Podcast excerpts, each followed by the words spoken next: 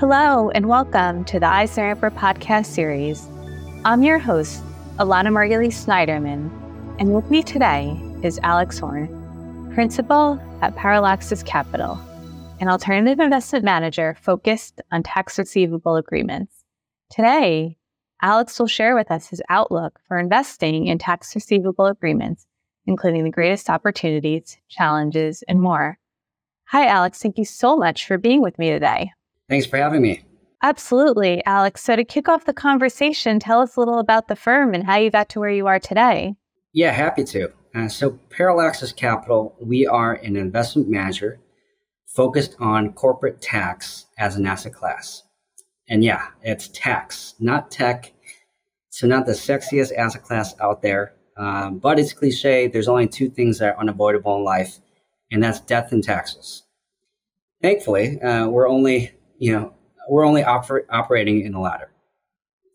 You know, Parallax, Parallaxes Capital, we were founded in 2017. We have 300 million under management, and we have acquired nearly 1 billion in total tax receivables since inception.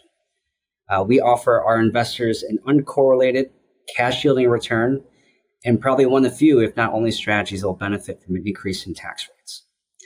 I think first things first, what is a tax receivable agreement or TRA? At its core, it's just a long dated cash flow stream. Uh, a great parallel is either pharma royalties or music royalties. Uh, the only thing is, there's significantly more competition for Taylor Swift's music catalog uh, versus our TRAs. We are primarily transacting with private equity firms, uh, individuals, founders and management team members of publicly traded companies. All we're doing uh, is just providing upfront cash in exchange for this long dated cash flow.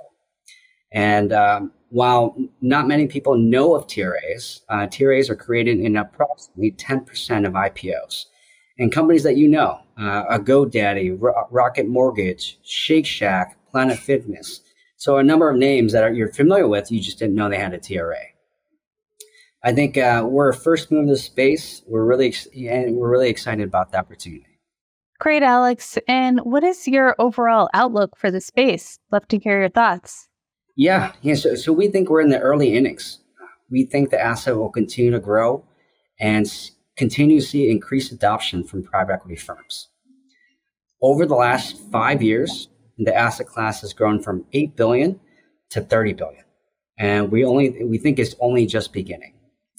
Uh, private equity is extremely competitive today and will only get more competitive. I think Bain Capital released a study saying there's 3.7 trillion in private equity dry powder. Uh, that's an astounding number. That amount of dry powder, the current interest rate environment, it's only going to get tougher you know, for private equity firms to generate their returns. Uh, we think private equity will put a larger focus on optimizing the value of their tax assets in their portfolio companies. And that's where TRAs or some of these tax assets come into play. If you think about just the evolution of private equity, uh, there's been a variety of different ways or strategies um, that these firms have used to generate value, uh, whether it be leverage, operating advisors, proprietary sourcing. Uh, these days, data and technology. Uh, we think tax is an untapped frontier um, for investment firms. Similar to, I would say, transaction liability, uh, reps and warranties were unheard of back in 2000. Today, uh, given all the M&A activity, it, it's hard to find a M&A transaction without a rep and warranty policy. And we think in tax, uh, there's always an element, with, regardless of the M&A transaction. We think um, it will also become a lot more standardized and popular. Alex, very interesting strategy. What are the, some of the challenges that you face in this space? Yeah, we're, we're basically creating a, a, market from scratch. Uh, so there's been a ton of challenges, you know, almost too many to count. Um, but that's both, you know, the opportunity and what's really exciting, and also really scary at the same time. Uh, we are literally taking something from zero to one, you know, but thankfully, uh, since inception, these have gotten a lot easier. I think our main focus are two things. One, building awareness, and two, building credibility. Uh, first, we are dealing with very sophisticated counterparties. We're dealing with private equity firms, venture capital firms, founders of publicly traded companies. Uh, but even though they're sophisticated, uh, they don't have the domain expertise with respect to tax. An accountant or a lawyer told them, hey, you need to create this agreement. Um, but in reality, they don't know what it is. They don't know the mechanics. They don't, they certainly don't know the value. I remember one story where we talked to a, a VC firm, a, a very well-known firm, and they were basically arguing with us, saying, "We don't know, we don't own this asset. This is a waste of time." Uh, thankfully, everything's publicly filed. Uh, so with a couple of clicks, we were able to kind of show them, "Hey, oh by the way, you do own the TRA, and not only that, it's worth, you know, upwards to fifty to hundred million dollars." Yeah, so that that really kind of changed the tone of the conversation. Second, you know, it, it's about building credibility. Uh, we are the first move in the space. I think we're trying to develop a reputation as a transparent, easy to work with counterparty um, that offers speed and certainty. Um, and, and, that's been, you know, crawl, walk, run. Uh, the first couple of deals, you know, you're like, what is this asset? Have you ever done any of these deals? Um, but thankfully, you know, we started to build a reputation as kind of the go-to partner. Uh, we've done 50 plus transactions, you know, and deployed over $300 million to the opportunity. Alex, on the other hand, what have been some of the greatest opportunities you've seen in your space? Yeah, so I, I think the opportunity just is the word tax. It's misunderstood, it's complex, and you know, ultimately, people just don't want to deal with it. You know, so that's a part of the opportunity just in the industry.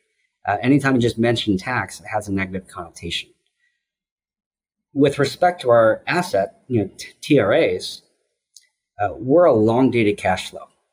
We're typically non-core, we're complex, and for our counterparties, it's almost easier for them to sell.